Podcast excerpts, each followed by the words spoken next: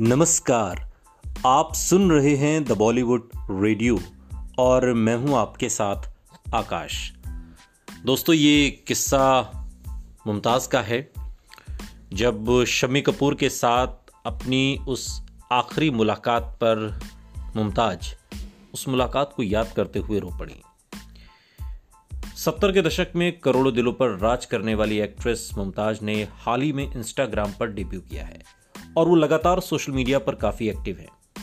उस दौर में हिंदी सिनेमा में अपनी एक खास जगह बना चुकी मुमताज़ शादी के बाद से ही सिनेमा जगत से एक तरीके से उन्होंने दूरी बना ली थी।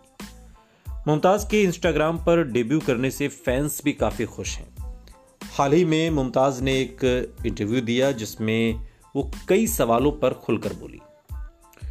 और इस इंटरव्यू में मुमताज़ ने कहा कि मैं बड़ी खुशकिस्मत हूँ कि आज भी इतने लोग, खासकर युवा, मुझे पसंद करते हैं।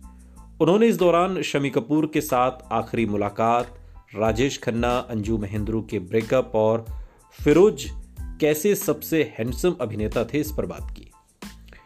मुमताज़ ने इंटरव्यू के दौरान कहा कि प्यार की उस कहानी का अंत बहुत ही खराब था। शमी कपूर उनसे शादी करना चाहते थे, लेकिन वो अपने करियर पर ध्यान दे रही थी। और उस समय वो बहुत कम उम्र की थी। मुमताज़ शमी कपूर संग अपनी आखिरी मुलाकात को याद करते हुए मुमताज़ इमोशनल हो गई। उन्होंने कहा कि शमी कपूर के जन्मदिन पर उनकी पत्नी नीला देवी ने उन्हें न्योता दिया था। कहती हैं कि शमी की पत्नी नीला देवी का कॉल आया था, मैंने कॉल रिसीव किया और उनसे कहा कि आपकी आवाज़ सुनकर अच्छा लगा। इसके बाद उन्होंने पार्टी में आने का न्योता दिया और कहा कि शमी जी चाहते हैं कि मुमताज़ इस बर्थडे पार्टी में आए। मैं आशा जी के साथ उस पार्टी में गई और मैं पार्टी में जब पहुँची तो देखा कि शम्मी जी व्हील चेयर पर बैठे हैं और उनके हाथ में एक रेड वाइन का ग्लास है। मुझे बिल्कुल अंदाज़ा नहीं था कि उनकी तबीयत कितनी ख़राब है। मैं शम्मी जी के पास गई और उनसे कहा कि आप शराब क्यों पी रहे हैं? तब शम्मी जी ने मुझे अपने पास बैठने को कहा और बोला कि तुम्हें पता है, मुझे शराब पीना पसंद है और मैं इसे जारी रखूँगा। मुझे तब पता लगा कि उनके पास कुछ ही महीने बचे हैं। शमी कपूर संग अपनी आखिरी मुलाकात पर बात करते हुए मुमताज़ की आँखों में आँसू छलक पड़े और बहुत इमोशनल होकर मुमताज़ ने कहा कि मैंने शम्मी जी से कहा कि मैं बहुत दुखी हूँ और मुझे काफ़ी बुरा लग रहा है। तब उन्होंने कहा कि तुम्हें ऐसा क्यों लगता है कि मुझे शराब नहीं पीनी चाहिए? मैंने शमी जी से तब का माफ़ी मांगी और कहा कि मुझे इसका जवाब नहीं मालूम। और फिर मैंने कहा कि अगर ऐसी बात है तो आपको अपनी ज़िंदगी इन्जॉय करनी चाहिए। मैं फिर घर लौट आई और वो एक इमोशनल शख्स थे। मुझे आज भी वो मंज़र याद है। मैं कभी भूल नहीं पाऊँगी। वहीं इंटरव्यू के दौरान मुमताज़ ने जितेंद्र के साथ ट्विनिंग को लेकर जब उनसे सवाल पूछा गया तो उन्होंने कहा कि जितेंद्र के साथ ट्यूनिंग होना काफ़ी मुश्किल था।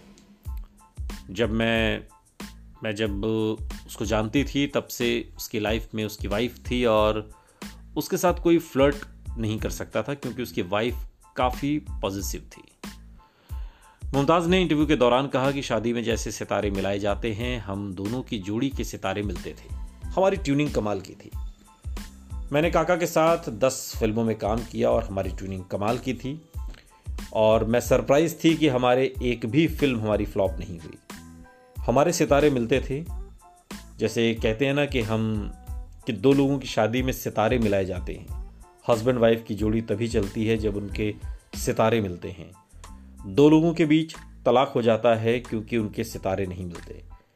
एक्टिंग के तौर पर हम दोनों के सितारे मिलते थे, इसलिए एक भी फ़िल्म फ्लॉप नहीं हुई। आपको बता दें कि राजेश खन्ना, मुमताज़ की जोड़ी ने दो रास्ते, प्रेम कहानी, रोटी, अपना देश, बंधन, आईना, राजा रानी, सच्चा झूठा आपकी कसम और दुश्मन जैसी दस सुपरहिट फ़िल्में दी। मुमताज़ ने आगे राजेश खन्ना और अंजू महेंद्रू के बीच हुए ब्रेकअप पर भी खुलकर बात की। वो कहती हैं कि मैंने कभी सपने में भी नहीं सोचा था कि इन दोनों का एक दिन ब्रेकअप हो जाएगा। मैंने कभी इन दोनों को झगड़ते नहीं देखा। मुझे देखकर बहुत हैरानी हुई थी। अंजू, राजेश खन्ना की काफ़ी ज़्यादा केयर करती थी। वो उनके खाने, पीने से लेकर पार्टी, हर चीज़ पर ध्यान देती थी। मैं और मयूर अक्सर उन दोनों के साथ डिनर पर मिलने के लिए जाते थे। अंजू जैसी महिला के साथ एक दिन में आप अपना रिश्ता आखिर कैसे खत्म कर सकते हैं? उन्होंने, यानी कि राजेश खन्ना ने, ये ठीक नहीं किया। उन्होंने कहा कि अगर आपकी किसी से अच्छी नहीं बन रही है तो आपको उसके साथ बैठकर बात करनी चाहिए। अंजू काफ़ी स्ट्रांग हैं, काफ़ी स्वीट हैं, काफ़ी गुड पर्सन हैं। मुमताज़ ने कहा कि अंजू से आज भी मेरी काफ़ी अच्छी दोस्ती है, लेकिन काका से उनका ब्रेकअप आज भी समझ से परे है और यकीन नहीं होता।